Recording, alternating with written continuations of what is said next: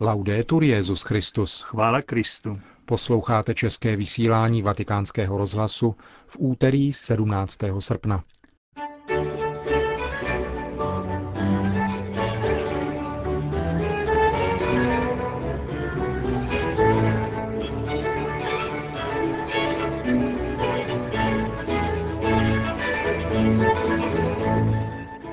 Benedikt XVI. věnoval 25 tisíc euro postiženým záplavami v České republice. V Římě zemřel předseda Papežské akademie přírodních věd profesor Nikola Kavibo. Na závěr si můžete poslechnout rozhovor o pastorační praxi časného svatého přijímání dětí od našich sousedů z Polska.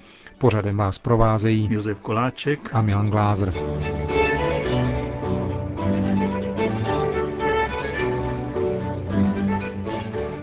Zprávy vatikánského rozhlasu. Vatikán. Benedikt XVI. věnoval 25 tisíc euro na pomoc postiženým záplavami v České republice. Tento projev charity se řadí mezi mnohé ostatní dary, které každoročně papež rozdá postiženým různými přírodními katastrofami na celém světě. Charitativní pomoci se ve Vatikánu věnuje papežská rada Cor Unum, která monitoruje situaci ve světě a zhromažďuje potřebný peněžní fond, takzvaný svatopetrský haléř, kterým disponuje svatý otec. Papežův dar postiženým záplavami v České republice ve výši 25 tisíc euro byl předán prostřednictvím litoměřického biskupa monsignora Jana Baxanta. Castel Gandolfo. Období odpočinku pro Benedikta XVI. pokračuje po bohoslužbách na slavnost na nebevzetí paní Marie, stále v letní rezidenci Castel Gandolfo, které dal papež letos přednost před pobytem v horách poklidu apoštolského paláce, z jehož oken a teras je krásný výhled na sopečné jezero Albano, připravuje svatý otec pastorační závazky a cesty, které ho čekají v nejbližších dnech a měsících. 5. září se totiž vydá na návštěvu do Carpineta Romána v Čočária u příležitosti dvoustého výročí narození papeže Lva XIII., který byl mimo jiné iniciátorem sociálního učení církve. Od 16. do 19. září bude Benedikt XVI.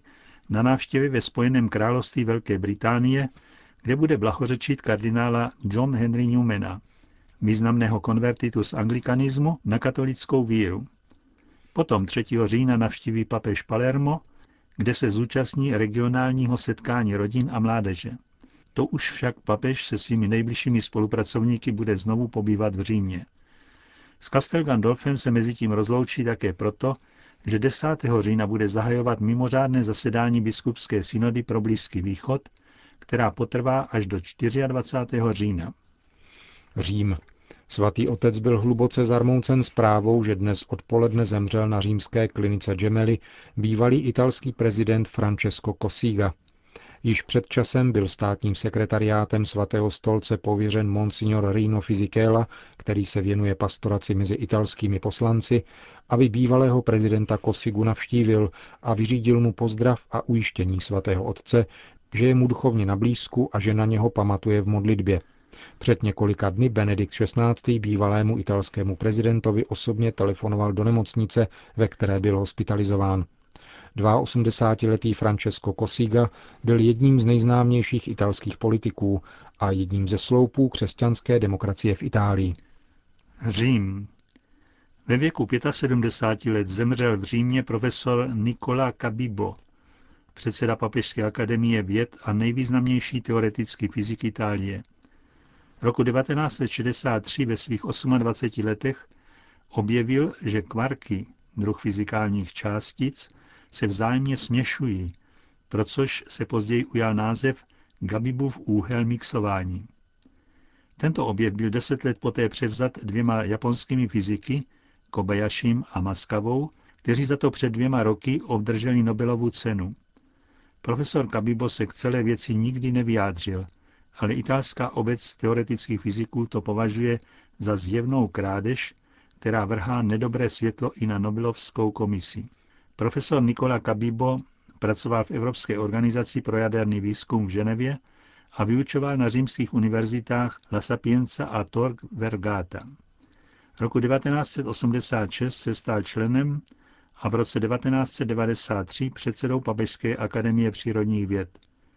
Soustrasný telegram příbuzným profesora Kabibo zaslal jménem svatého otce státní sekretář kardinál Bertone. Vatikán. Benedikt XVI. vyjádřil hluboký zármutek nad smrtí profesora Guida de Marca, bývalého prezidenta Malty. Čteme o tom ve vatikánském kondolenčním telegramu, který papežovým jménem zaslal na Maltu kardinál Tarcísio Bertone. Guido de Marco zemřel minulý čtvrtek ve věku 79 let. Byl profesorem práva a politikem Národní strany. Proslul jako zastánce členství Malty v Evropské unii. Z pozice ministra zahraničí zahájil v roce 1990 integrační proces a v roce 2004 již jako prezident asistoval přijetí Malty do Unie. Guido de Marco sehrál podstatnou roli také v mezinárodní politice. V roce 1990 byl předsedou generálního zhromáždění OSN. Jeho zásluhy z této doby připomíná v kondolenčním telegramu vatikánský státní sekretář. Svatý otec pamatuje na jednoznačné a vytrvalé svědectví víry v Krista, které zesnulý vydával v politickém životě. Modlí se také, aby ti, kdo plní veřejné funkce, čerpali inspiraci z jeho příkladů, napsal kardinál Bertone.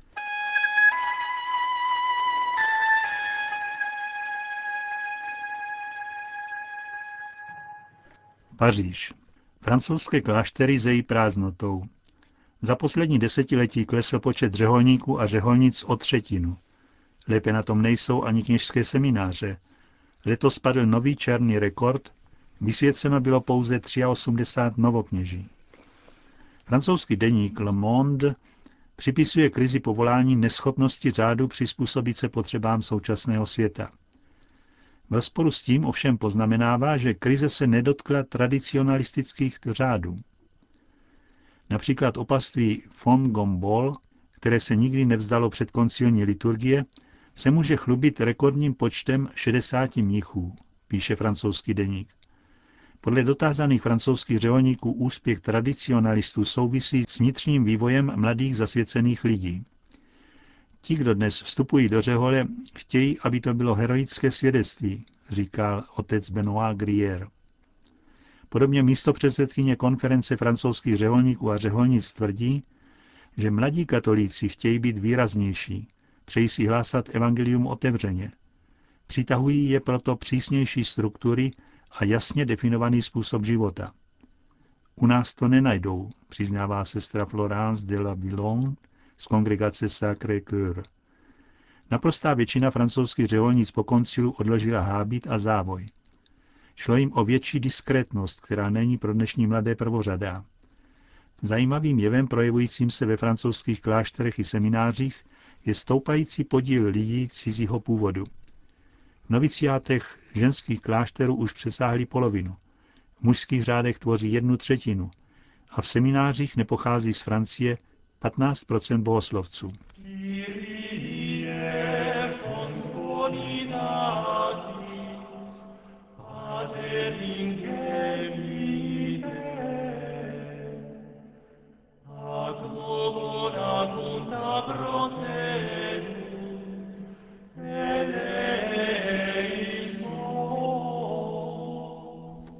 8. srpna uběhlo 100 let od vydání dekretu 50. Quam Singulari, který snížil věkovou hranici prvního svatého přijímání na dobu, kdy dítě začíná užívat rozum. Předtím tedy, před rokem 1910, přistupovali děti k prvnímu svatému přijímání až ve 12 nebo 14 letech. Na učení svatého papeže navazuje ve své pastorační službě poznaňský kněz otec Marcin Venclavsky. Časné svaté přijímání jak tomu máme rozumět? Jaký konkrétní věk? To třeba bardzo indywiduálně oceniać. To je nutné posuzovat velmi individuálně. Každý člověk je jiný. Jsou děti, které ve věku pěti nebo dokonce čtyř let jsou připravené k přijetí Eucharistie, ale jsou i takové, na které je ve druhé nebo třetí třídě ještě brzy. Odkud se bere vůbec myšlenka časného svatého přijímání? Jaké má důvody? Proč by se mělo spěchat? To je spełnienie dekretu, kterého století vlastně obchodíme. Je to naplnění dekretu, jehož století jsme si právě připomněli. Naplnění vůle svatého papeže, dosud jediného kanonizovaného papeže 20. století, svatého Pia X. Druhým důvodem jsou plody časného svatého přijímání. Jsem farářem 17 let a po celou tu dobu se o to snažím ve své farnosti a už předtím čtyři roky jako kaplan jsem takové přípravy vedl. Vidím, jak mimořádně dobré plody časné svaté přijímání přináší. Pius X. a po něm Jan Pavel II. zdůrazňovali, že hlavním plodem je osobní svatost dětí. Například matce Tereze z Kalkaty bylo pět a půl roku, když poprvé přistoupila ke svatému přijímání, stejně jako sestra Lucie s Fatimy. Na dětech, které takto časně přistoupili ke svatému přijímání, vidím, jak velmi se v nich rozvíjí boží život, život víry. Právě proto, že pána Ježíše přijali brzy. Właśnie przez to, że wcześniej Pana Jezusa przyjęły. Jsou tak malé děti schopné uvědomit si tajemství Eucharistie? Jaké s tím máte zkušenosti? To jest w Ewangelii, że Pan Jezus nie domaga się od nas zrozumienia, Pán Ježíš po nás v Evangeliu nepožaduje jen pochopení, žádá od nás víru. Samozřejmě naše víra je rozumná a nemůžeme rozum vylučovat, to by byl fideismus. Je potřeba položit důraz ne na porozumění, nýbrž na víru. Wilhelm Hünermann v knize Ignis Ardens v životopisné povídce o svatém Piu X. Těžko říci, zda jde o historická fakta nebo o anekdotu, popisuje, že malý Josef Sarto, pozdější papež Pius X. velmi prosil svého biskupa, aby mohl přistoupit ke svatému přijímání dříve. Tehdy v polovině 19. století by byl musel čekat do 14 let. A biskup se tehdy zeptal, co tedy dítě o tom víš? Malý Josef tenkrát odpověděl, vím, že v hostí je pán Ježíš. A vy, otče biskupe, víte něco víc? Samozřejmě nevíme nic kromě toho, že Ježíš je v hostii. S vírou poklekáme, skláníme hlavu a říkáme, přibližuj se ve své pokoře a malosti. Věřím. Věřím. A ty malé děti mají tak živou a hlubokou víru, že jsou velkým povzbuzením pro mě, kněze, i pro rodiče a další. mają tak żywą i głęboką wiarę, że są wielkim zbudowaniem i dla mnie kapłana, i dla rodziców, i dla innych ludzi. Před století před dekretem 50. se ke svatému přijímání přistupovalo poprvé ve 12 letech. Papež snížil věk na 7 let. Dnes ale v místních církvích často vidíme, že se čeká déle. Praxe se v podstatě vrací ke stavu před 50. Proč tomu tak je? To są ciągle jeszcze wpływy racjonalizmu oświeceniowego. To jsou stále ještě vlivy osvícenského racionalismu a jansenismu. Panuje milné přesvědčení, že o morální hodnotě člověka svědčí jeho vzdělání a znalosti. Čím víc člověk ví, tím je morálně lepším člověkem. Dobře víme, že tak tomu není. Měli bychom také pamatovat na to, že do 12. století bylo v celé církvi i na západě zvykem, že se první přijímání udělovalo se křtem. Takovou praxi zachovali všechny východní církve, včetně těch, které jsou v jednotě s Římem. Tak velké dědictví nemůžeme odbít mávnutím ruky, tvrdit my máme pravdu, oni se mílí. Dnešní děti dozrávají intelektuálně daleko dříve. Už ve školce se učí anglicky a pracují s počítači. Ať mi nikdo neříká, že nejsou schopné splnit podmínku, kterou tak jasně formuloval svatý Pius X. v dekretu Quam Singulari. Potřeba je jen náležitě připravit rodiče a děti samozřejmě. Trzeba odpowiedniego przygotowania rodziców i przygotowania tych dzieci oczywiście. Mluvil pater Marcin Věnclavsky, farář od Pany Marie Královny v Poznaní a moderátor internetové strany Česna komunia.